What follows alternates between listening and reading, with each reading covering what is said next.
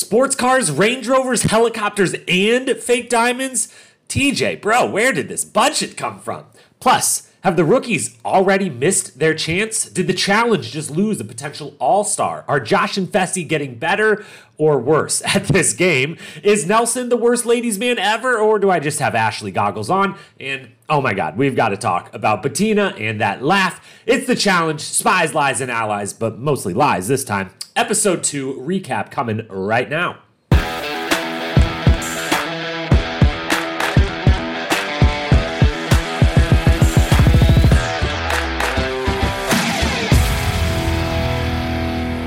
What up, my fellow challenge lovers? Welcome to the Challenge Historian, where we dive deep into all things MTV's The Challenge, past, present, or future. If it's happening in the challenge universe, then we are here to document it.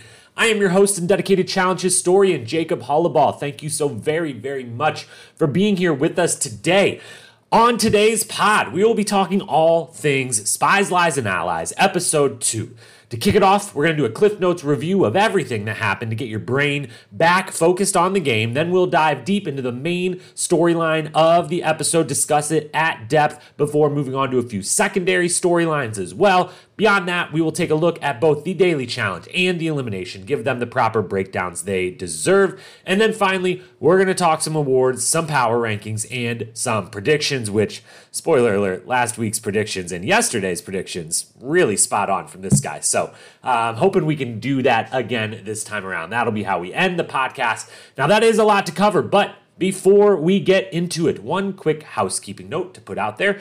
Um, and that is that our first ever Tuesday review preview micropod went up yesterday. And those are going to be happening all season long. So be sure you are following or subscribing to this podcast, depending where you listen. Hit that follow, hit that subscribe, so you get those podcasts in your feeds as well as these recap episodes. Those Tuesday shows.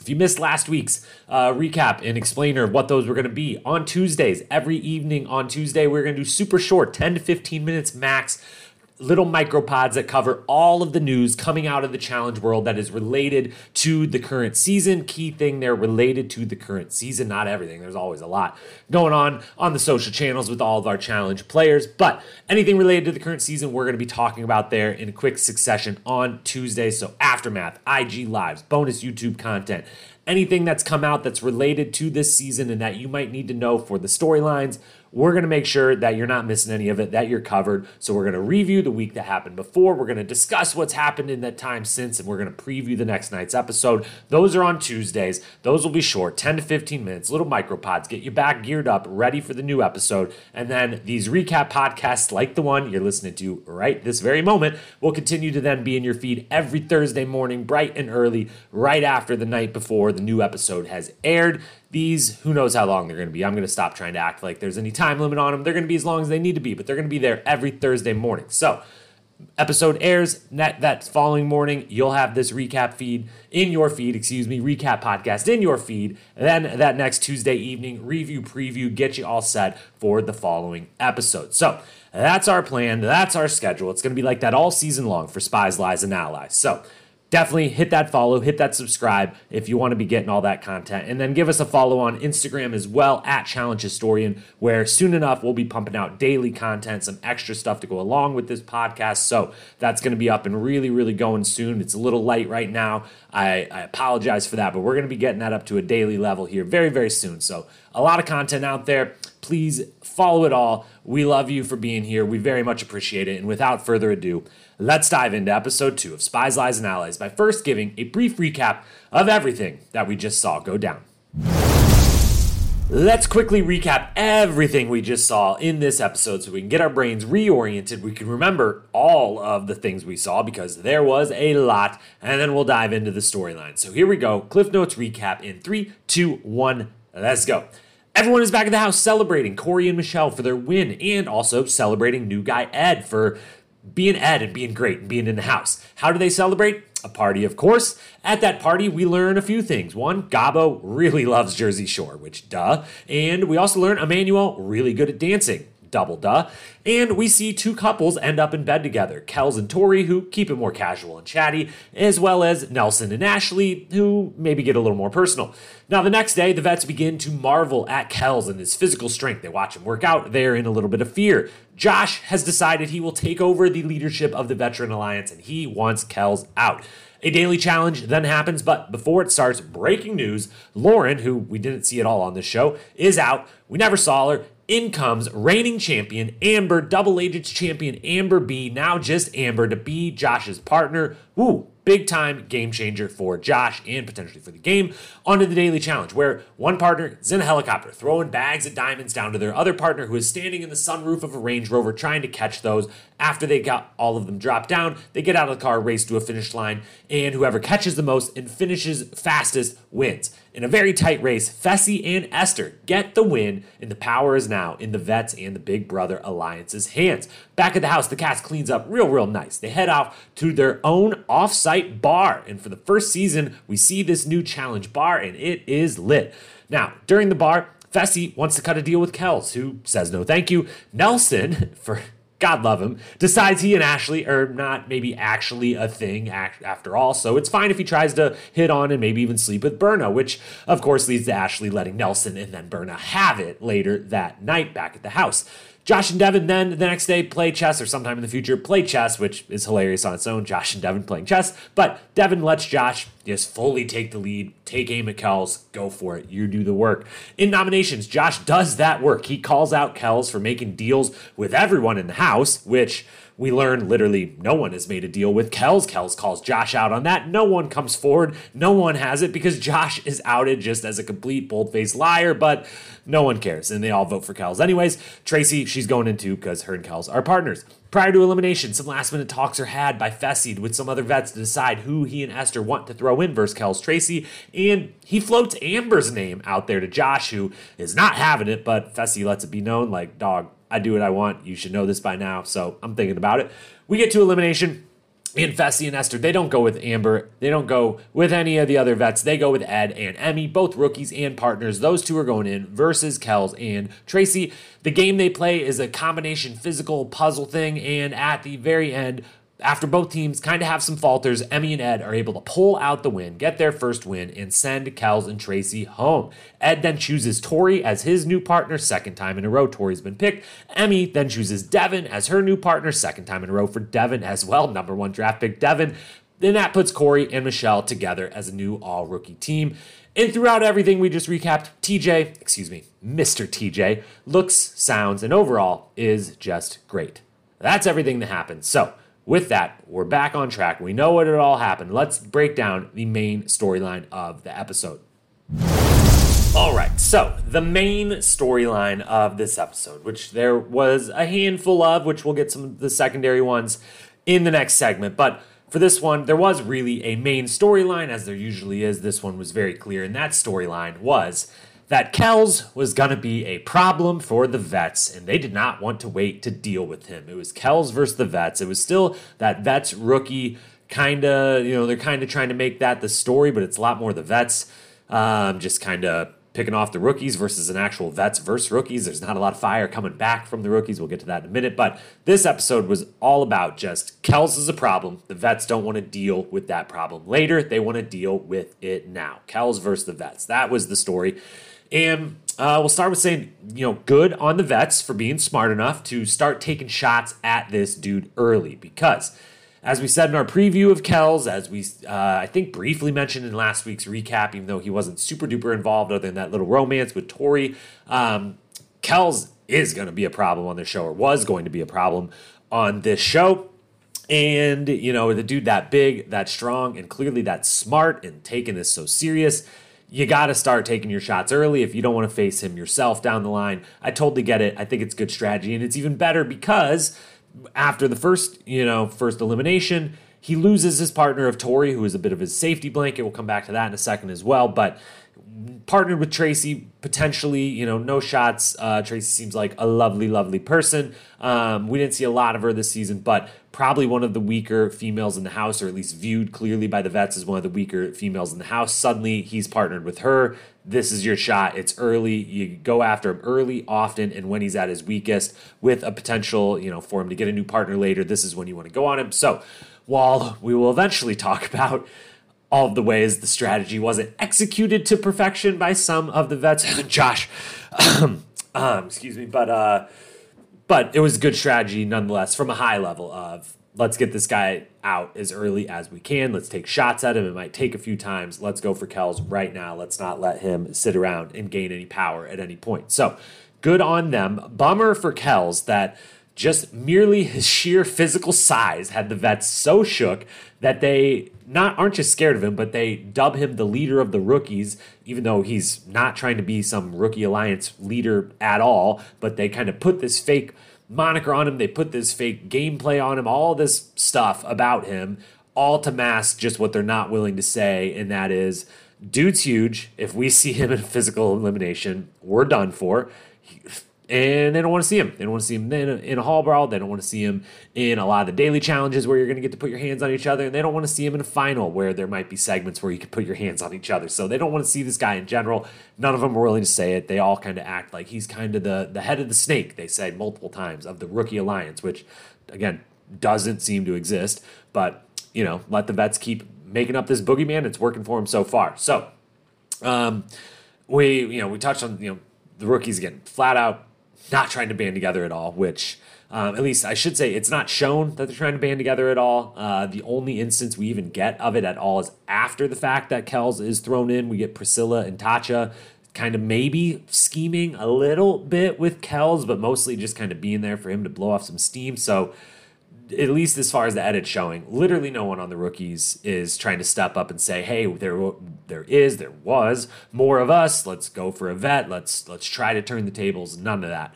Um, the other thing with this storyline, uh, moving through, um, we're kind of jumping around with, throughout the story, staying on the storyline. But next part, Tori, as we mentioned earlier, was Kelz's lifeline. After she was stolen, now he's with Tracy. He doesn't have that lifeline, and that definitely left him vulnerable. That romance that he was trying to brew up with Tori couldn't save him. That friendship that they ultimately seem to have had um, couldn't save him. On Tori's side, she is confronted about possibly voting for Kelz and looks at it as potentially the vets trying to test her, seeing whether she'll tell him, whether she'll actually vote for him, anything like that. We don't know until we watch Aftermath if she voted for him or not, and they don't know in the moment, regardless, at any point, um, whether she tells them whatever she tells them, she tells them. They don't know if they believe her or not, but she did not tell him that everyone was coming, so she at least passed, if it was a test, passed that portion of it with the vets. We get to that party and Kelz kind of known he's on the chopping block. Him and Fessy have a conversation, and that conversation was fascinating to me. It showed why one of many reasons why I'm so so sad that this episode ended with Kelz going home because uh, he definitely just had he had good strategy and um, he had just great responses to everything, including probably his best one of the whole episode. Well, he had a lot in the deliberation, and talk about that momentarily. But when he was talking with Fessy, and Fessy comes up and is like, "Yo." In the most vague, Fessy esque way, basically says, I won't go for you, you don't go for me. How about that? Kelz just comes right back to him with, Hey, man, you know, a deal could maybe happen between us, but like, don't come to me when you're in power. Who's going to respect a deal that you know is brokered in such a way where one side has all the leverage? That's not that's not a quality deal. I ain't making one of those. I don't want to make it necessarily make a deal with you anyways. I'm just trying to be here, you know, back up off.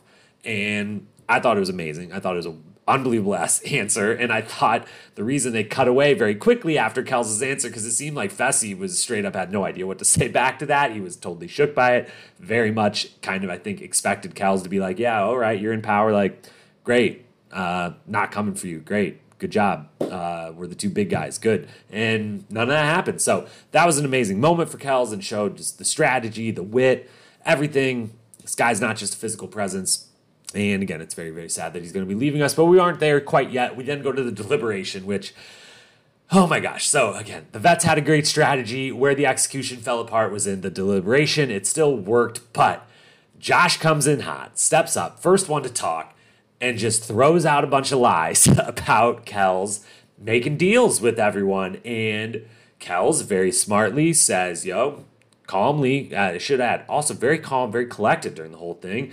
Kind of makes a quick joke of, oh, you know, this is kind of awkward. And then says, I ain't making deals with anyone. And it says, and Josh kind of says, yes, you are. You know, don't don't do that. He goes right at Josh. Did I make a deal with you? Gabo, did I make a deal with you? You, did I make a deal with you? Any ladies in the room? Anyone in the room? Did I make a deal with anyone? No one steps up. A couple other vets peek up and say, you know, did anyone make a deal with him? Is anyone going to come out? Like, it would look a lot better if one of us would just say that we made a deal with him and add to Josh's lies. No, no one's going to come to Josh's defense. Okay, great. And none of them come to Josh's defense. They let Josh just lie through his teeth Everyone in the room clearly understands that Josh is lying. Literally everyone. And it doesn't matter. No one cares. Uh, Devin at least speaks up and gives Kelz the chance and says, hey, uh, well, if it's not you, who should we vote for? And Kelz, very honorable, doesn't point a finger at anyone, doesn't tr- choose another rookie, doesn't, you know, the way Michaela and Michele ended up kind of going at each other last week. Uh, also, should be noted after the vets kind of put out some lies or not full truths to get Michaela on the hot seat, pitted those two versus each other. Kelz does not go that direction. He stays cool, calm, and collected and just says, clearly, we've shown that everything that's said is a lie. I ain't going to point the finger at anyone else. And everyone votes, and Kelz goes in. So then the elimination. Um, they face uh, Kelz and Tracy face off against Ed and Emmy. Very solid team to face. Um, both good pick by the vets, and you know very very solid team for Kelz and, M, and excuse me Kelz and Tracy to have to face. And you know we'll say it again, no shots here, but Kelz uh, definitely was you know carrying a lot of the weight of his team. Um, Tracy had some struggles. Emmy had some struggles on the other side, and really, I mean, that was the part that was going to be the struggles. Kelz and Ed no problem just flipping that gate up and down over and over. And ultimately, the puzzle, a map of the world, not super duper hard as long as you don't get flustered. I think we could all put together a very basic, just outline silhouette map of the world, I hope. Um, I shouldn't just say that so confidently, but I'm, I'm going to say it confidently. I could definitely do that. I think all of us could probably do that very quickly. So the real the real difficulty of this entire challenge was being in the spot that the two women, Emily, Emmy and Tracy, were in. They both faltered at different times. Ultimately, Ed and Emmy get the win, and Kelz goes home and Tracy goes home. But the storyline, you know, really was the Kelz versus the Vets. They took their shot. They, without perfect execution, nailed, made the shot and you know it probably is one of those shots.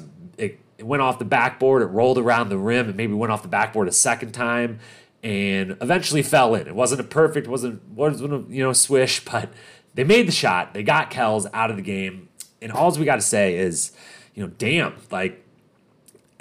It's a big, big bummer. First off, if you listen to the previews, you know Kelz was only one of uh, now uh, three rookies, now the Eds in the house, whose show I had actually seen, who I actually had any uh, knowledge of coming in or any relationship to as far as having watched them on the season of a different show, him on Too Hot to Handle. I thought he was going to be great in this show, and in his two episodes, I think he was great. He proved if they bring him back, he could potentially be a very dominant force in this game, which is why I think it was such a big, big loss for the challenge in general that Cal that Kelz had to go home or didn't have to, but went home so so early because I just I just saw him as one of the rookies that could really really shine from the social side we were seeing it from the strategy political side we were seeing it from just the wit and being clever and smart and having good comebacks. We saw that. And then obviously the physical presence the athletic abilities that we didn't really get to see put on full display. We never got to see with all that physicality we saw in the, you know, the trailers for the season. We didn't get to see him do anything super duper physical. We didn't get to see him put his hands on anyone. That is a huge bummer and that is a huge potential loss for the challenge. I'm sure they're going to invite this guy back. I don't know how they could have seen while albeit brief this performance and not bring the guy back, but um, if they don't or if he doesn't want to and just you know he he very easily could have been the next big star. He still very well could be one of the next big stars of this show. The way I was kind of viewing him is kind of as, you know, no shots at Fessy or I guess even somehow CT and all this, but you know, Fessy has kind of been the last few seasons looked at as like, oh, new CT, even though, you know, that's that's disrespectful to CT and the legacy is the greatest character ever in the history of reality television. No one should ever be compared to him. Please, uh, everyone out there in the challenge world, don't compare anyone to CT ever. Um, but Fessy was looked at as this new big guy. And the thing about Fessy, again, this is no shots, um, but his first season on Total Madness, he was kind of in the background. He wasn't, I don't think he was quite ready to be great on the show, like great at the television portion of it. But he was so big and so physically dominant. He got a great elimination matchup and he made it to a final. He was very impressive on the physical side. And then he kind of came alive on the show side in that second season of Double Agents. And, you know, he went the heel villain route more so, but he became a little bit better on the show side, along with still being great at the sports side of things. And now this season, we're seeing him full on blossom, lean into that villain role, very much more comfortable in front of the camera, and definitely one of the stars, early stars of the season, and becoming one of the big stars of the challenge. I saw Kelz as, you know, Fessy on not on steroids. I don't want to make I don't even want to bring that word up when talking about these two large men who I'm confident probably haven't, although that stuff I'm pretty sure it used to happen on the challenge all the time, but I don't think it does anymore. Um, but uh, it's like you know the next Fessy, but one that was ready for the camera right right away. That wasn't going to maybe even take you know leaning on that physical side to get him far in the games, get him on a couple seasons in a row before he could really find himself and blossom into a true star show and sport. I feel like Kelz came in ready made to be a star show, sport, everything challenge related, and to have him not make that deep run uh, the way Fessy did on that first season to give him that time to keep developing more and more. It's just a huge bummer. So the Vets win on that one. The Vets Alliance looking really, really good, looking dominant. Uh, should be reminded that on the Aftermath preview show, when asked two words to describe the season, Devin did say the first word he used was dominant. And his reason was saying that the people who do well in this game and the alliance that does well does really, really well. And I'm starting to think, and it's starting to look like that means the veterans. Um, they're knocking these rookies out very, very quickly. But Kelz goes home. The, the vets target him. They hit their shot. They take him out. That's our main storyline of the week. And now, with that, we've you know dissected all of that. Let's rewind back to the beginning of the episode and touch on a couple of the secondary storylines that were floating a little more in the background this week, but could come to prominence again here in the future. All right, into the secondary storylines. We talked about the main one, Kelz versus the Vets. Kelz goes home. Let's talk secondary storylines. There was a, a handful of things going on, not in the background, but a little less attention, just keeping in our minds potentially for future episodes. So let's talk about a few. The biggest, kind of the second biggest storyline easily of the episode is the Ashley Nelson Berna little love triangle or yelling triangle, whatever you want to call it, but it's a triangle. It's three people involved in a messy situation.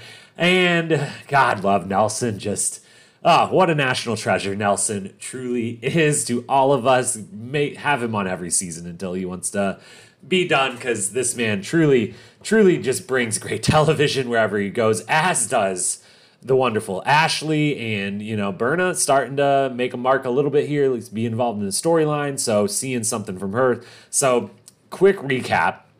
In episode one, it's made clear that uh, Ashley had moved to Austin, Texas, where Nelson lives, right down the street from Nelson, and they had maybe started hanging out, maybe started having sex with each other um, somewhat regularly, but just as friends, just as friends. But regularly, um, you know, staying the night at each other's homes or apartments or wherever they live down the street from each other in Austin. So when they got to the house, they were very cuddly, canoodly. They were kissing a little here and there. And at the beginning of this episode, we see after the party, the night after the first elimination, we see them end up in bed together and based on the time monikers that they put up, which was hilarious that they show Nelson get in Ashley's bed and then they show 30 minutes later and there's still movement going on in the bed. So great job, both of you. That was great job, producers of the show. That was kind of hilarious to see.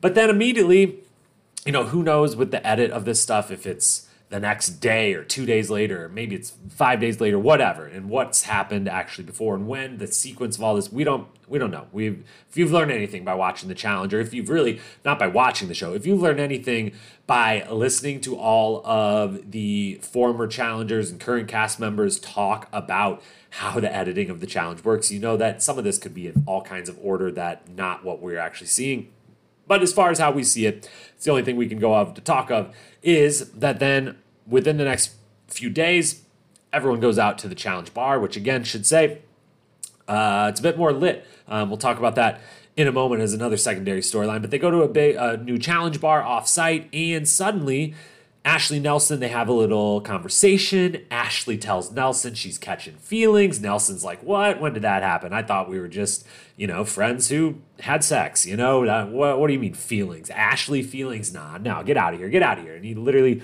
it's like, get out of here. We're, uh, let's let's not chat anymore. And he goes to the other side of the bar and chats up Berna and tells Berna he likes her. And then they're all a little bit canoodly. She's touching his face a little. You know, they eventually walk out of the bar together.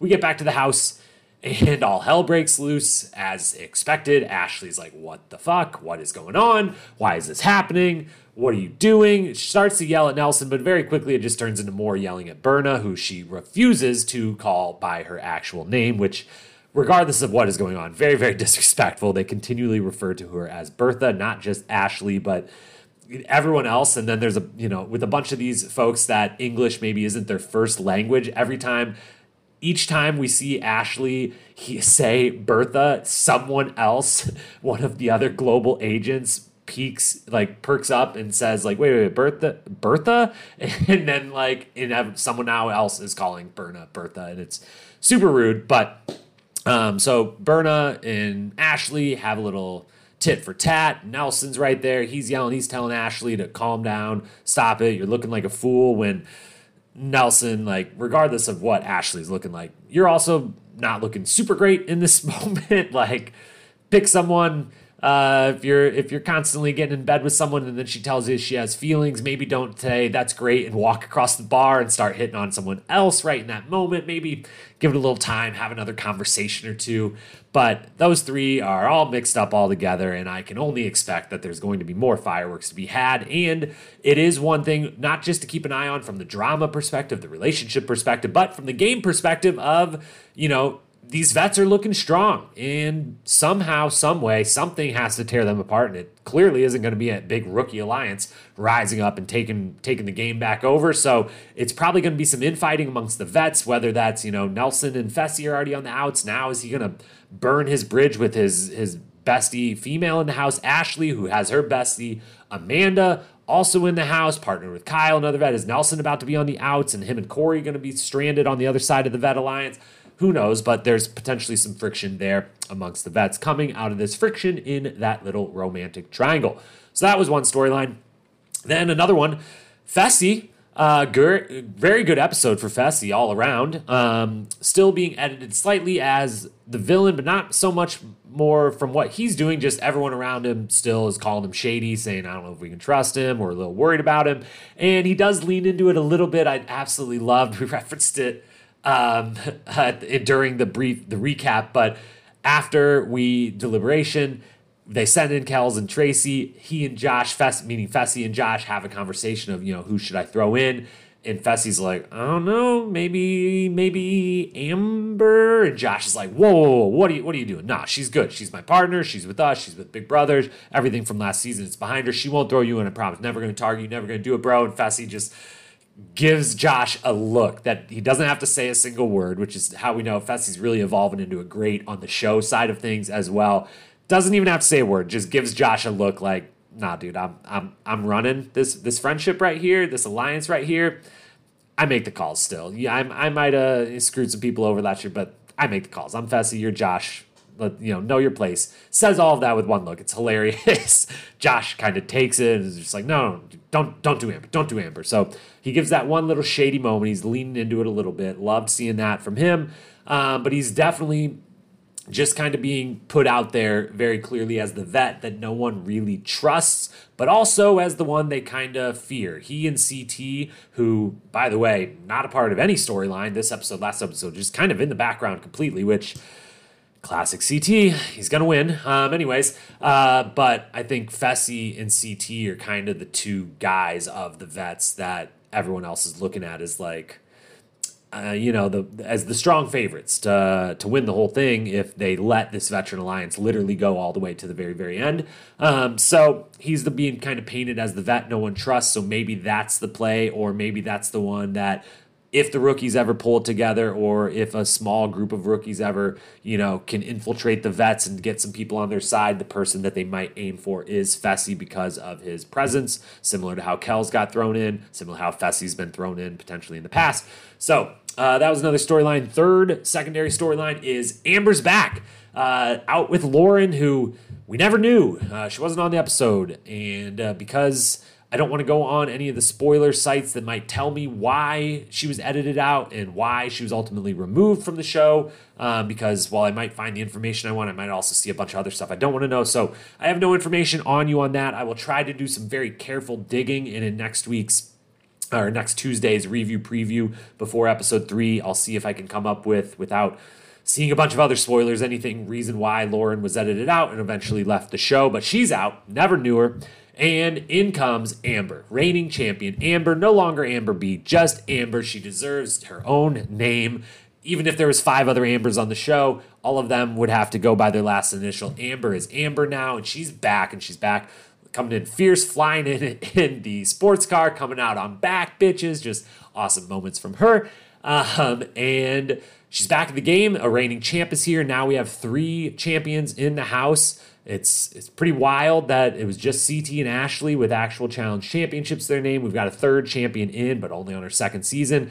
That uh, we previewed her. We knew she was going to be here. It was in the trailer. so um, not a ton to talk about with this, other than just awesome to see her back. She was great on Double Agents, not just because she won, but she was just great in general. Happy to see her back. Happy to see what happens, and just happy to have another champ in the house and to get rid of. Uh, a rookie who they were not showing us and to bring in a player who can be very interesting and very big part of the stories and very good at the game. So awesome having Amber here in the fourth and final of the kind of secondary storylines. This one um, is very personal for me. Is just that the house this season is a bit more lit. We're edging back ever so slowly, baby step by baby step, towards that little more old school challenge vibe. We're we're still dealing with the pandemic, obviously, so they're not going to out to other bars with other interacting with anyone else out, you know, in Croatia or anything. But with out goes the backyard bubble bar of last season and really of the bunker season as well, pretty much. Um, their bunker bar and then bubble bar. Now, while still fully enclosed, potentially without any windows, which come on, guys, like let the let them see uh, the outside world, but an off-site bar that's bigger, better, actual drinks. Looks like they've got all of the types of alcohol they want there, all the types of non-alcoholic drinks potentially they want as well, but fully stocked and it's ramped up. They have a party at the house, they have a party at this bar. People are getting having fun, people are getting after it, people are dancing, people are dressing up. Love to see it. So just had to mention that that's also another storyline for the whole season in general that we're edging back towards things being a little more fun a little more joyful a little more you know some pranks potentially in the future some dancing going on some drinking going on all of that leads to good good content and good good show so Love seeing that. That is your storylines. We got the Ashley Nelson Berna triangle. We got Fessy maybe being that bet that no one trusts. Amber B's back and the house is more lit. Those are four storylines that stood out in the background as potentially ones that could become the main storyline in future episodes. So that is that. We will now move into our breakdown of the daily challenge in the elimination. This is America's fifth professional sport. After all, we've got to treat it like that. So let's break down the athletic events of this episode. Let's talk athletics. Let's talk the daily challenge first, then the elimination. Break them both down here. So, the daily challenge called Heli Heist. Uh, overall grade up top, I'm going to give it a B with, as usual, some A visuals mixed in. But overall, I'm going to give it a B. Let's start with TJ's entrance. Um, this man just has it freaking made, and he very much deserves to have it freaking made. But my goodness, I mean, what is the point of the sports car? Why why did he have to drive in going what uh, who knows? It's tough to tell on screen, but I don't know, 60, 70, 80 miles an hour, whatever he was going in the sports car. There was no point. The sports car had nothing to do with the actual challenge because for that they had Range Rovers and helicopters, so that was just purely for his interest. This entrance, excuse me, this man is living the best life, and I'm so happy for him and for that. Um, so that was amazing. Um, but the the challenge itself, one partner goes up in a helicopter. The other partner standing out of the sunroof of a Range Rover. The partner in the helicopter, as the car goes down a long runway, has the chance to throw. I, they never said how many total bags of gems. I think they called them gems, but like fake diamonds, whatever, in little bags. Um, the winning team got 30, so who knows if they just had like you get to throw as many as you can before you get to the end of the walkway, the, the runway, or if it was like you have 35, however many you can catch, whatever. They didn't fully explain that, but you throw these bags down to the partner in the sunroof as the car moves in and out. It does have some little obstacles it goes around, so occasionally that target is moving underneath you. Throw as many down as you can. When they get to the end of the runway, car stops, they get out with their bag full of gems, run to the finish line first or team with the most, the fastest wins. So it's a very cool. Visually, it's very cool. Um, playing it would certainly be amazing. It would have been so much fun to try doing this. Um, and just overall, it is a very good, just not quite that great, great level. Um, so B, maybe a B plus. And again, some of the visuals absolutely stunning. Let's talk notes on some of the teams. We'll kind of go in order of the order they went more or less. Corey and Tori go first, and well, I know they don't end the episode as partners, it should be said they have great rapport. The first time the two of them do a little joint interview right before they go, they're finishing each other's sentences, they're laughing, they're hugging, they're having fun. They're they just have this amazing rapport, and that makes me wonder that even though again they don't end the episode as partners anymore, you know it seems like they clicked right right away, and I think you know uh, we'll get to it later in predictions, but so far we're really nailing this the prediction of everyone's just going to keep picking Tori as their female partner. Um, so maybe Corey as a rookie rookie team gets thrown into elimination, gets a chance to pick Cor- Tori again. Corey Tori, it's so hard to say. That's why he messed it up. He called her Tori L. Anyways, um, so um, there's a chance maybe those two are he. That's the vet that Corey looks to to try to sidle up next to, work with a little. Who knows? But just thought it was noteworthy. They had such amazing rapport, and they did did decent in the uh, in the challenge itself. Then we got Jeremiah and Tacha, who had a nice little handshake, and then went into a hilarious mean face um, that they made go on for like 10 full seconds, which is way too long to try to keep the growling mean face going on, but it was very h- hilarious. And both of these, Jeremiah and Tacha, have had very limited screen time so far, which, you know, when you start with a cast of 34, you're two episodes in, you know, some people aren't going to get much screen time if they're not a part of the big storyline in the first episode or two. So, um, hopefully maybe they'll get more as the numbers dwindle down but so far i do like both of them. I very much enjoyed the brief moments we've had and this was a nice little one to show you know that they've got some character they've got some camaraderie going on and that you know if they ever do come up and one of the main storylines of the episode or they're getting thrown in their names getting thrown out i think we can expect good things from them on the show half of things um, also, should be noted, Jeremiah flies out of that car very, very, very fast. We did not get to see he being from the U.S. was one of the ones out on the beach last episode. Did not get to see him run out. Um, dude, super fast. He mentions he was a former track star. I remember uh, football background being mentioned, but I don't remember track background. But clearly has some running background. Dude was fast. All right, on to another team, Corey and Bettina, which a few things about them. First off, Bettina's laugh.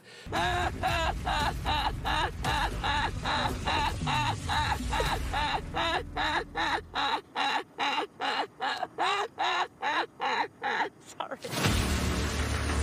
We heard it the first week, but we heard this week we get Corey and Bettina doing their little interview pre pre daily challenge interview together, and Corey just mentions, you know, all I got to do is make her laugh, and then I'll know exactly where the target is, which Bettina then laughs to, and it is not only just this incredible unbelievable laugh, but it goes on forever and ever. And the the face Corey makes is everything. When he first is just kind of laughing with it, but then as it goes on and on and on, he looks at her just like, "What is going on here? What is this noise? Why is it still happening? Please make it stop!" It is just unbelievable. And I've been seeing a lot. You know, it was already memed to death after one episode. Um, that laugh, but. I've seen lots of comparisons. The one I haven't seen, um, the one that I think of every t- every time I've heard it so far is back on the Duel 2. Uh, challenge great. Uh, one of my personal favorites from over the years, Real World Philadelphia alum MJ. Uh, back on Duel 2, there was a trivia contest. They were over water and they had to stand on a board. And if they got the question wrong, the board went out from under them they were dropped down into the water below. And when he when he fell, it was so unexpected and such a jolt. He made this crazy laugh that sounded exactly like what Bettina's laugh sounds like now. And he had an amazing interview moment right after it happened where he said, I think it was that he sounded like an injured seal as he fell down to the water below. So, alls I think of when I hear Bettina's unbelievable laugh is MJ and his injured seal laugh back on Duel 2. Um, so, a great little just kind of callback, unintentional callback to this funny moment from Challenge Pass. But hopefully, they make this girl laugh over and over and over the whole season that she's on there because it's just amazing. On the actual physical side, um, Bettina is, I think, I didn't take perfect notes and I've only watched once. I haven't done the rewatch yet. I think she's the only female that goes in the car, and Corey's the only male that goes up in the helicopter, which bad choice. Turns out Corey can't throw super well and Bettina can't catch super well, so they don't do all that well. Moving on, Ed and Emy. Ed is just amazing. He's so sweet. He's so fun loving. He's just the fucking best right out the gate, and he's the best possible partner for Emy. It's it's a bummer. It's it was bad for Emy. Emy should have pushed for them to stay together because Emy freaks out after after the first she freaks out that she doesn't tell Ed she's uh, afraid of heights until they've already chosen where they're going and they're getting strapped in and then he's like I don't know if that was a great idea and then she does all right but not great. Uh, they kind of finished middle of the pack, and she comes down crying and yelling, and she's so mad at herself. She says, "quote I think I am the weakest." She's crying, she's running off, and Ed is just being such a sweetheart, trying to console her, trying to tell her she did great. All this, he does so well with handling what we come to find out over the process of this episode is kind of an emotional loose cannon of Emy. Wears those emotions on her sleeves, and she's in a tank top. Those sleeves start early, and so those emotions are flowing out often, and uh, she lets it be known what she's thinking at all times. And he does such a great job in this moment and again in the elimination with working with her, keeping her calm.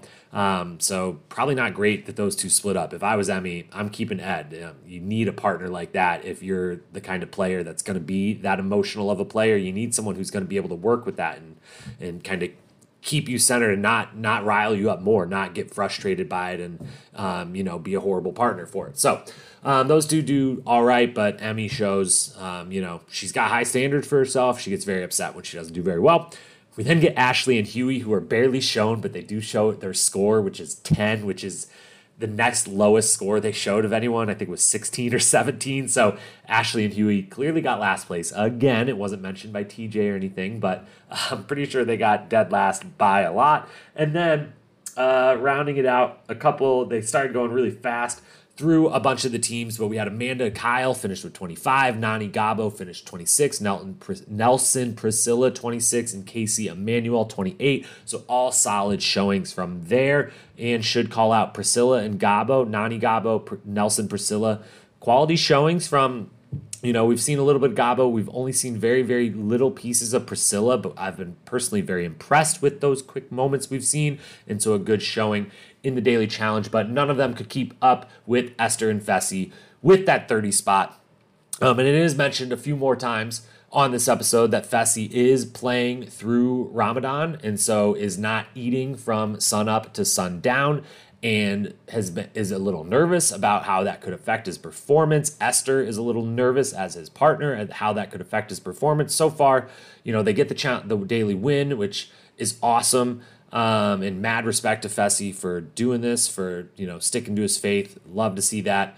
Um, but would be interested to see that you know they got the win, they got some power, they made the best of that power. But if these dailies start to get more physical or more endurance based or anything like that, I don't know with the shooting schedule and with the the COVID uh, ten day break that that ten day COVID lockdown or break might actually really really helped Fessy. I hadn't actually thought of that till right now, but.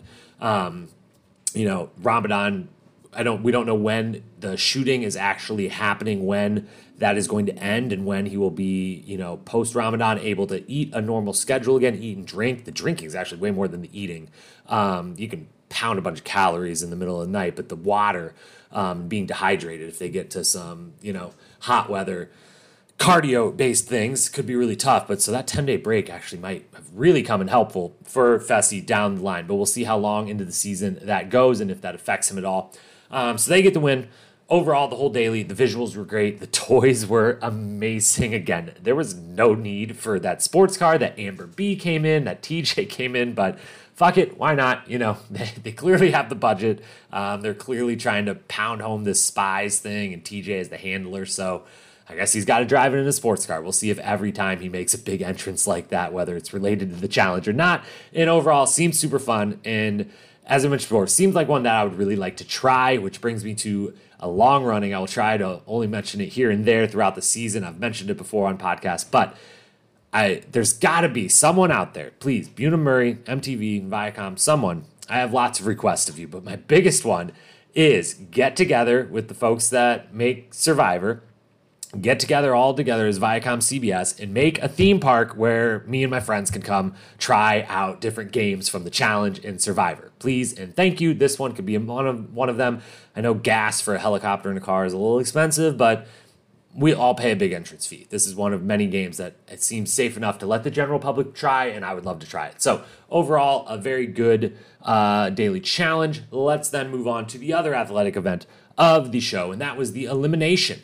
The elimination also, I'm going to give a grade of a B. Pretty good, not quite on that great level. Um, it's essentially a brand new one, or you know, never seen anything exactly like this on the challenge before. First off, the choice of you know Tracy and Kelz are already going in. The choice of Ed and Emy to face off of them, probably the right choice. Um, definitely, you know, sticking with the you know, Fessy's got the kind of the power within him and Esther's group. Esther not willing to try to throw in like I want a vet, I want a vet or anything, rock the boat with their partner, wanting to it seems like stay with him, stay a part of that vet alliance.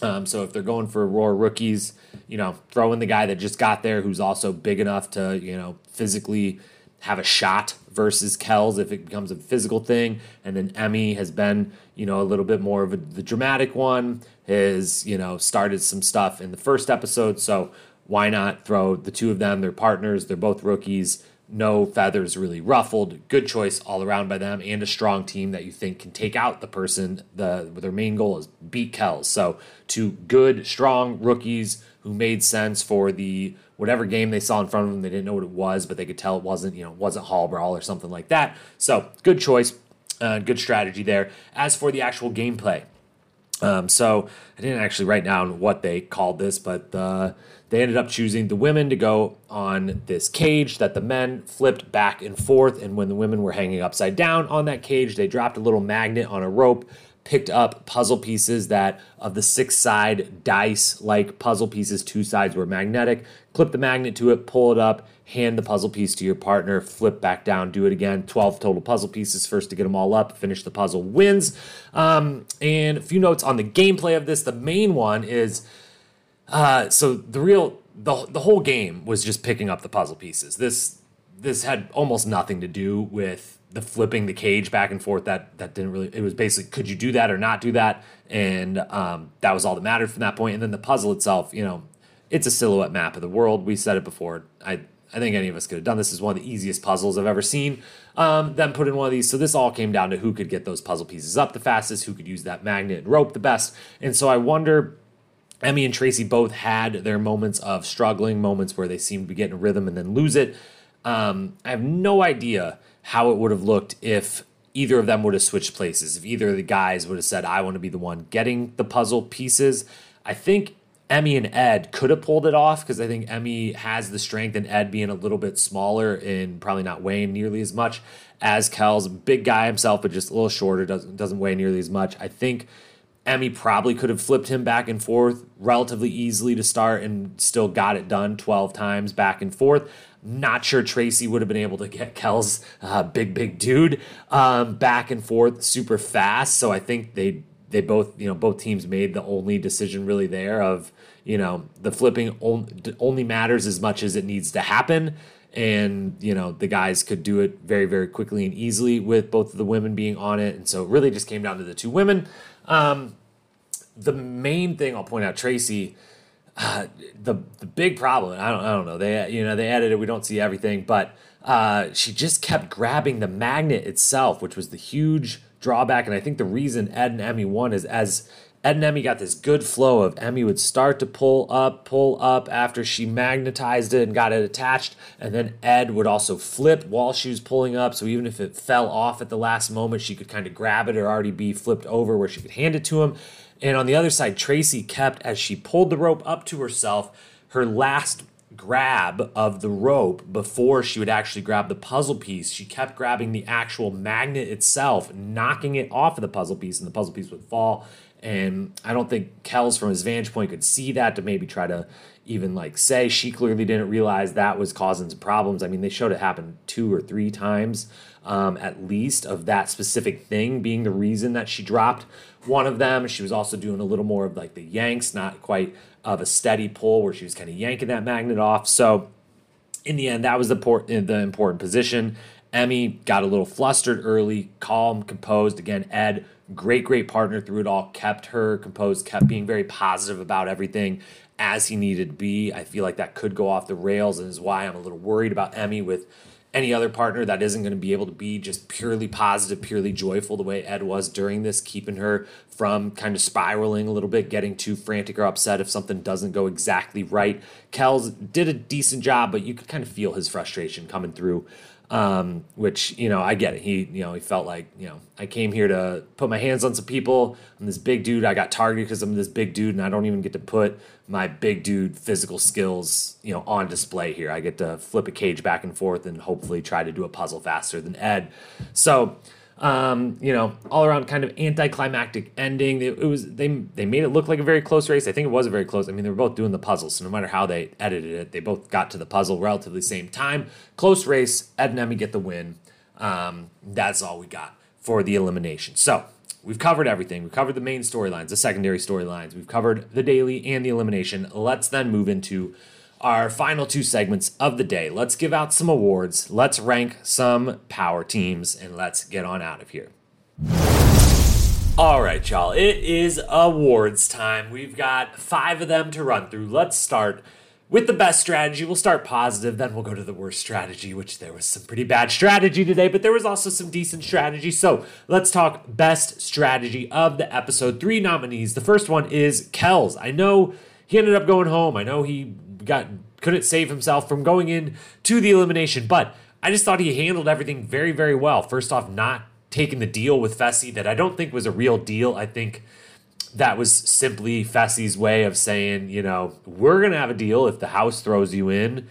I can still stick to, you know, hey, we had a deal. I didn't throw you in. I didn't want you to go in. I tried to tell you you were going in, whatever. Um, so I think it was great that he handled that the way that he did. I thought he handled the deliberation very, very well. He knew he was going in no matter what. He outed everyone as lying about everything they were saying about him, but it didn't matter.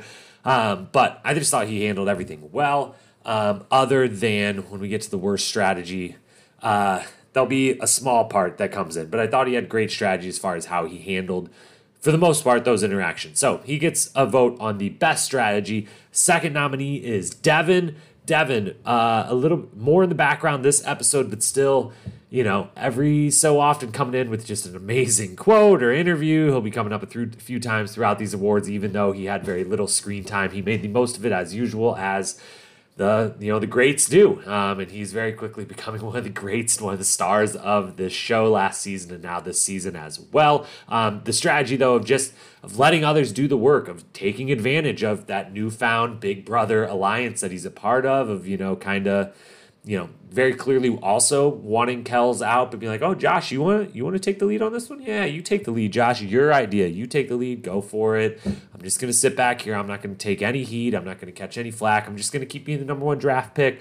Um, and just, I think he's quickly playing a masterful game of if I don't have to be the one actually visibly pulling the strings, but I'm still the strings are still being pulled where I want then I'm going to sit to the back. So he's learning well, learned from some of the best, and is definitely applying it. So he's second nominee. Third nominee is then Aneesa, who I thought had a fantastic strategic moment after last week, where we gave her the worst strategy award. Um, this week, nominee for best strategy when she approaches her BFF, her podcast partner, Tori, and lets her know everyone's thinking about throwing in Kelz. What and she just massages it the perfect way to say, look, we're best besties. I'm not putting you on the spot here. I'm not asking you to vote for this guy that you're kind of vibing with and becoming friends with, or whatever's going on between you. But I am letting it be known that's where the vote's going, and that the rest of the squad is kind of looking at how are you going to handle it. And I thought she just handled that interaction by challenging Tori without really challenging Tori, you know, being very subtle about it, just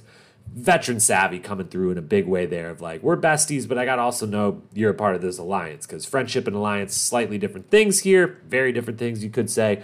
Thought that was a great moment. So those are your three nominees best strategy kelz devin and aneesa i am going to give you know what? I'm going to give it to Aneesa. She deserves the the best strategy. I kind of wanted to give it to Devin. Kelz can't get it because he's going to come up in worst strategy as well. So he can't win best strategy um, if he's also going to come up in the same episode as worst strategy.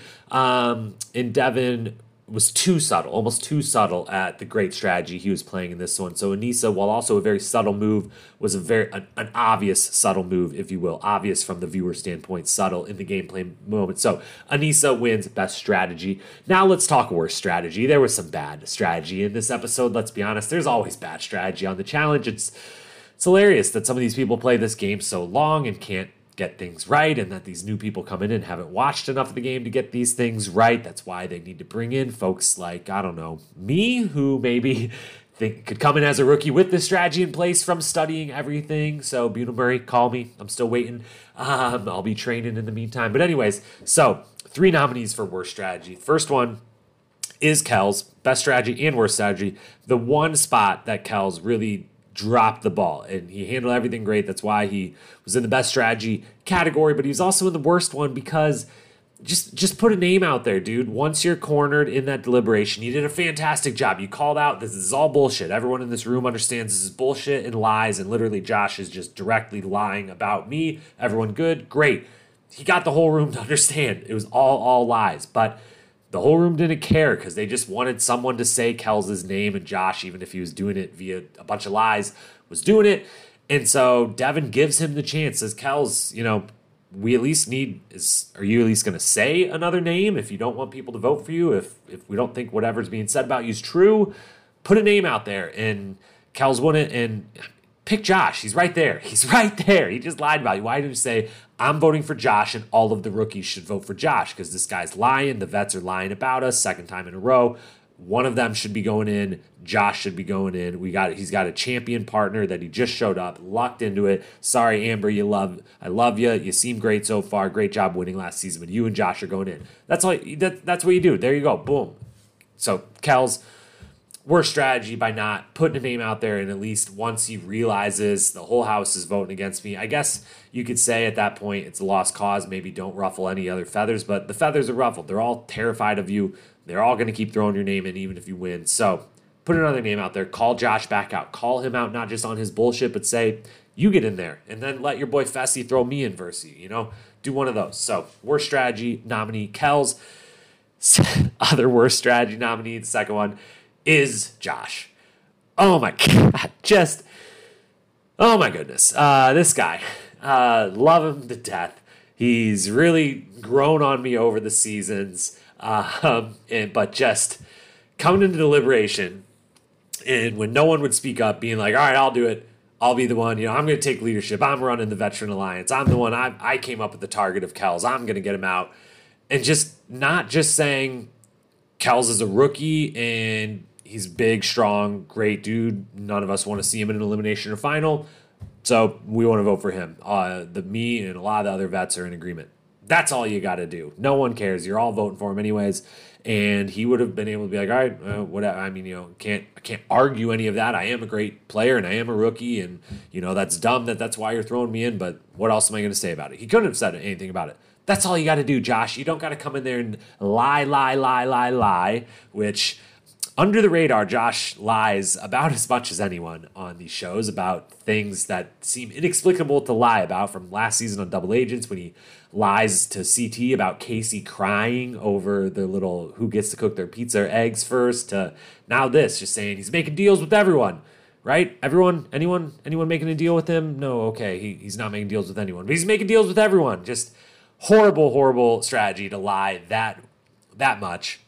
Um, if the rookies tar- get their act together, which we're talking about in a moment, and target anyone, I would assume it's now going to be Josh. Uh, it should be after this display. So go after him. Horrible strategy from Josh. Third and final nominee for worst strategy is a collective, and it is the rookies, the whole rookie class. What are you doing? What are you doing? Have have any of you watched this show? Do any of you know how to count? Do any of you know how to do any strategy at all? This season started with 19 rookies and 15 vets. Now, as covered on yesterday's review preview, there was potentially supposed to be 17 17. Uh, Michaela let it be known that it that according to her, it was supposed to be Jay and Natalie coming back and not Tommy and Michaela, or Michele let that be known, excuse me. Michele let it be known it was supposed to, Tommy and Michaela weren't supposed to be there. supposed to be Jay and Natalie, which would have made things 17 17 and an even split. That would have made a lot of sense. But because of them potentially, if this is all true, dropping out and then bringing in Tommy and Michaela last minute, 19 15, the rookies had the advantage by four people to start the game. That's a huge advantage. And they did nothing with it. Literally nothing. They squandered it as fast as possible. I mean, we've seen two eliminations. All of all eight people in an elimination so far have been rookies. So we've seen four rookies go home via elimination, which went from 19 down to 15. We also saw Lauren exit for unknown reasons, but be replaced by a vet. So 15 down to 14. Meanwhile, those vets have stayed right there at 15. So now the vets have more, even though, you know, Nam had, or no, excuse me, 14 14, 14 15, back the other way. Ed replaced Nam, Ed's a rookie. I got to get my numbers exactly right. But regardless, um, they squandered it. 19 15 lead, and you absolutely butchered it. And now it is 15 15, right? Yeah. They've lost four. One rookie replaced one vet, one vet replaced one rookie. Yeah, 15 15. So now it's even and you lost your chance at an advantage and uh, you lost your moments to do anything um, to step up in deliberation and just have one of you say let's all the rookies every rookie in this room ignore who your partner is vote for this specific person and boom there you go. And you did it. So the rookies horrible strategy really blew it and now you're behind the eight ball. A tie ball game is is a is a win for the vets. So those are your three nominees for worst strategy I got to give the award to Josh. I just, just incredible stuff from Josh. I mean, just, just incredible stuff. Horrible strategy, incredible stuff from Josh. He gets the award. Now let's move to best quote.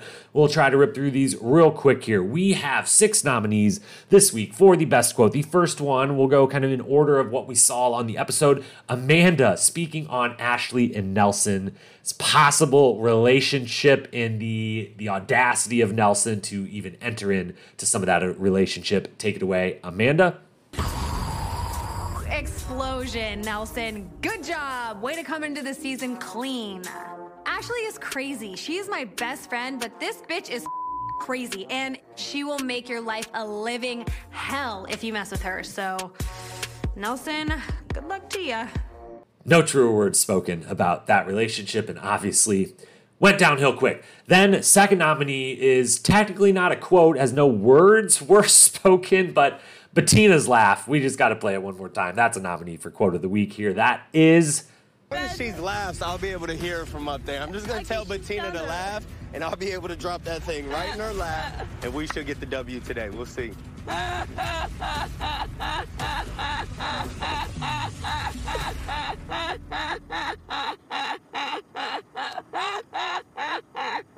Sorry. All right, and then uh, we've got Emy. Emy is gonna, I as long as she's on the show, I feel like she's gonna be nominated for quote of the week, maybe multiple times every week throughout it. She's got one on this one, and that is going into the daily challenge. They're wearing goggles. She's up in the helicopter and she starts freaking out and crying. And she has a fantastic comment about crying while trying to wear those goggles. Here's Emy. I'm crying right now. I have those goggles and they are full of tears, and I have to throw the bags. Then two nominations for Devin. Again, quietly still putting together another MVP caliber season. A star turn performance from him. Even when he's in the background, he's making his impact via the interview room, via some quotes here and there. First one from him was in the moment in the bedroom as they're all talking over right as they're about to go out to the bar. Ashley makes comment about stuff going down at the bar, and Devin hits right back with flash forward to Ashley. Take it away, Devin. So just stay positive. Think, okay, something good's gonna happen. Someone's gonna lose their mind at the bar and put a target on their head. Yeah. Because it always happens. And flash forward to Ashley losing her mind at the bar. and Nostradamus Devin, not an easy, or, you know, not a not going out on a limb on that prediction, but that prediction did very quickly come true. She did did lose her mind a little bit. It wasn't at the bar, technically, it was after the bar, back at the house. But then Devin's second line, also in reference to Ashley, and deciding for all of us that, you know what, we don't got to call her Millionaire Mitchell anymore. She's got a new nickname. Take it away one more time. Devin. I don't think we should call her Ashley Millionaire Mitchell anymore. I think we got to switch that to Ashley Meltdown Mitchell because she has way more meltdowns than she does cash.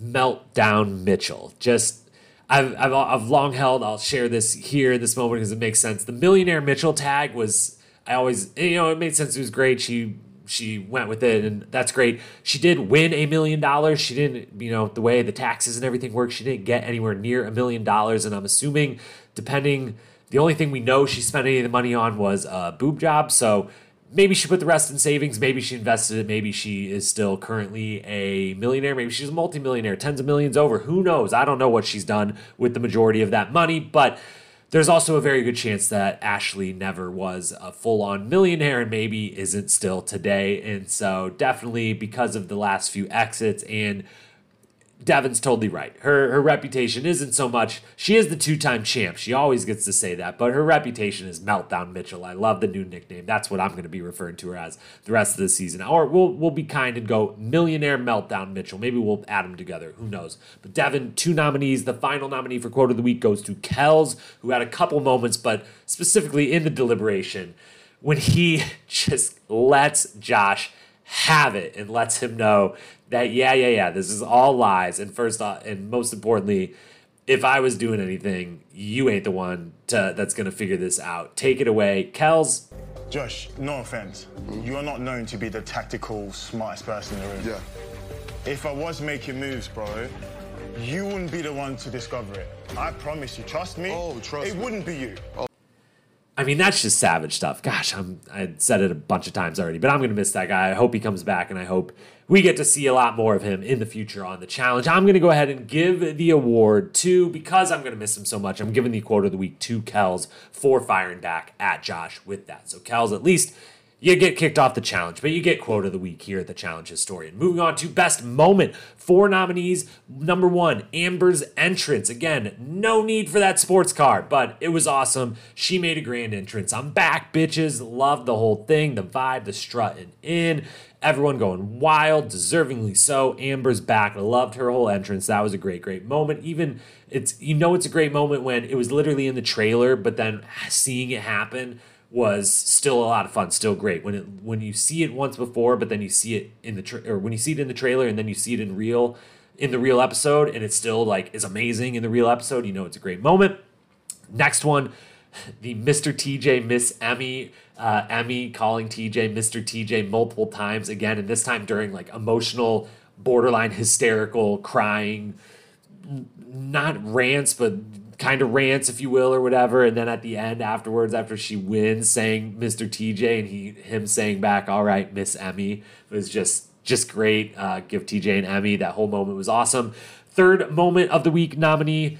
Everything Ed did. Every moment Ed was on the screen. Ed is amazing. As sad as I am to see Kelz go, it it was just such a bummer to have those two. One of them was going to go home, um, and you know everything Ed did was amazing. I'm so excited to watch him the rest of the season. Hopefully, for the length of the season. Hopefully, he's around for a long, long time. Fourth and final nominee for best moment, and the one that wins the best moment of the week. This is a little bit of a personal preference, but Josh and Devin playing chess. I it just made me made me smile. It made me giggle. I just loved everything about it. Those I, I would love to actually watch the two of them play a game of chess just outside the show. Just, just watching those two play chess versus each other would be hilarious. Um, so that is my moment of the week for this episode. Final award. let's talk MVP of the episode. Four people received, or five people received votes. Receiving votes, but not quite winning, were Kelz, who, again, one final time. We're going to miss him a lot. Um, I thought he had a great performance, even in loss, even in being eliminated from the show. He received some votes for MVP, as did Devin, again, just for the quotes and the good strategy and being able to make the most out of limited screen time. He got some votes for MVP. Emy, elimination win, very great TV, a bunch of outbursts, being very interesting, being in the main storylines throughout the whole thing. Uh, she was great. She received votes for MVP, as did Fessy, the daily challenge winner, half of the daily challenge winning team, and having a couple of those shadier moments that we talked about, being a little bit better on camera. Him and Amanda had a funny back and forth at the bar about, you know, both of them just completely acknowledging the politicking that was at play. Again, Amanda's word, not mine. I want to make sure I always say that um, because I feel a little weird using that word, but only really want to when they're using it themselves. But Kelz, Devin, Emy, and Fessy all received votes for MVP of the episode, but the MVP of the episode only could be one person, and that was Ed. First episode I mean, he, he appeared at the end of the last episode. The first full episode for rookie Ed from the circle, my guy Ed. He's just the best. He was a great partner, absolutely great, great partner. Read his partner well, knew exactly how to interact with her, handle um, anything that she was putting out there, work together. And he's an all around great dude. Everyone seemed to love him. He had great mo- interview moments, came in hot with the, you know, I'm an Ivy League engineer. These people might just be thinking I'm short and not that intimidating, but I'm about to wreck this. Just loved everything Ed was bringing his vibe, his attitude, his just the energy, the smile, everything about it.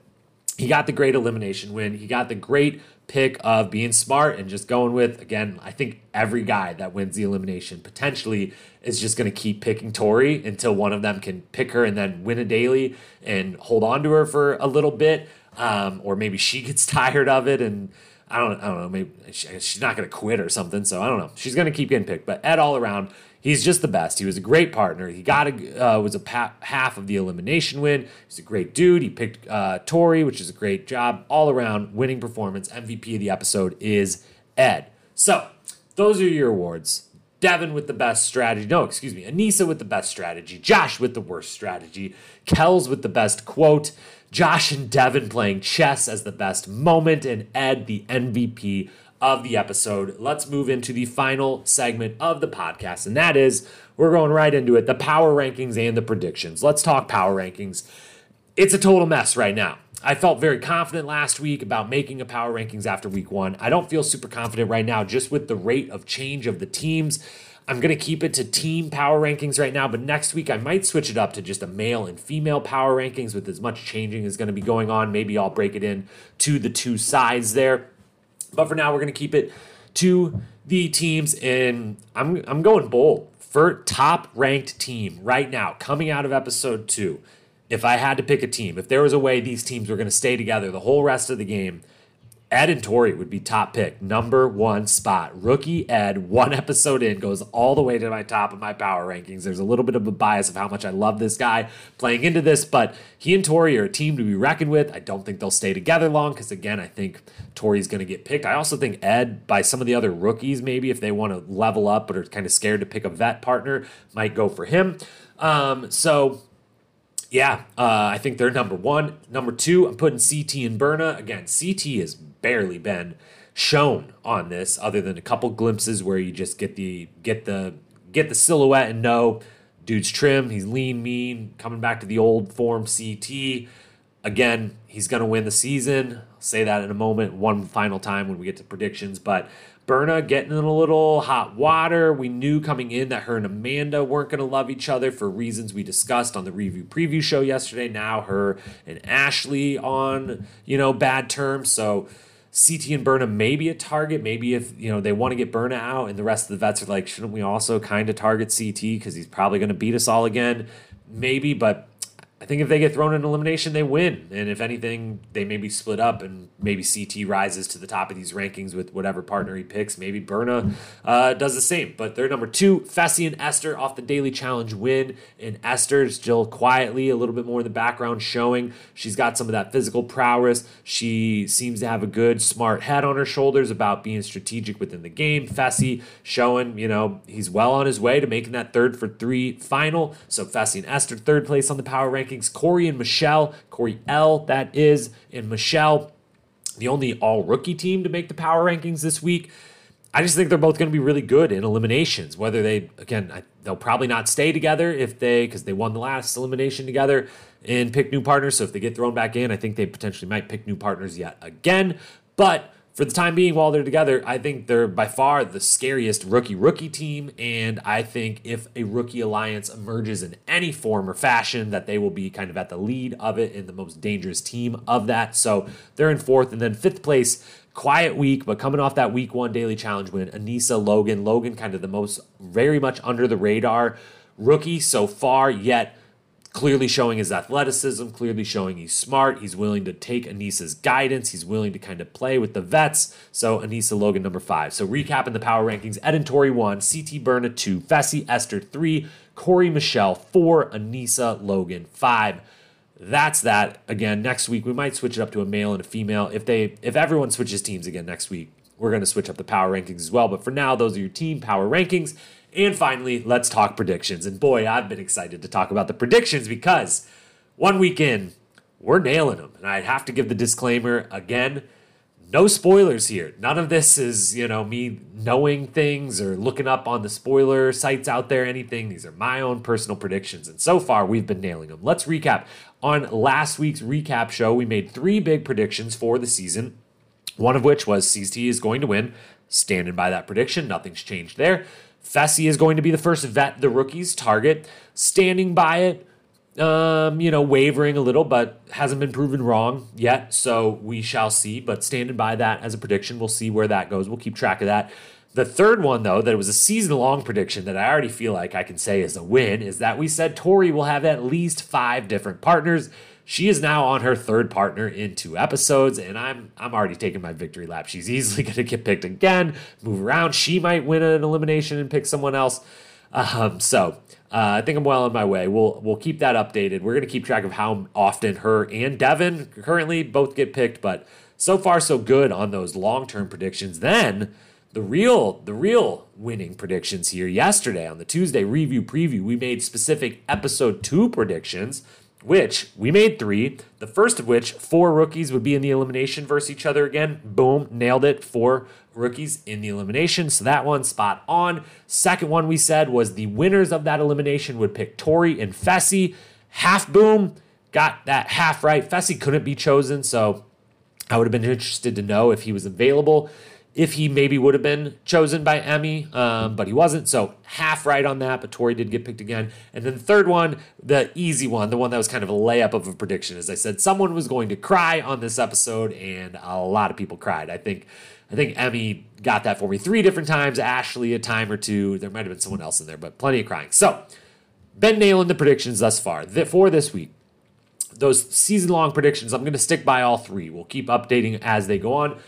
But we are going to make, make, excuse me, man, can't talk at the end of the podcast here. We're going to make one more prediction for the season long prediction to add into the mix. I've only got one to add this week. I'll try to at least have one more every week for a long term, and then we'll make some more episode uh, episode ones on that Tuesday micro pod. But my new one is Devin will make it further than Josh on this season of Spies, Lies, and Allies. I feel certain of this. I think I was going to say Josh was going to be the first vet out, but that would go against my prediction of Fessy being targeted potentially. Probably not. Fessy might win. Josh would lose.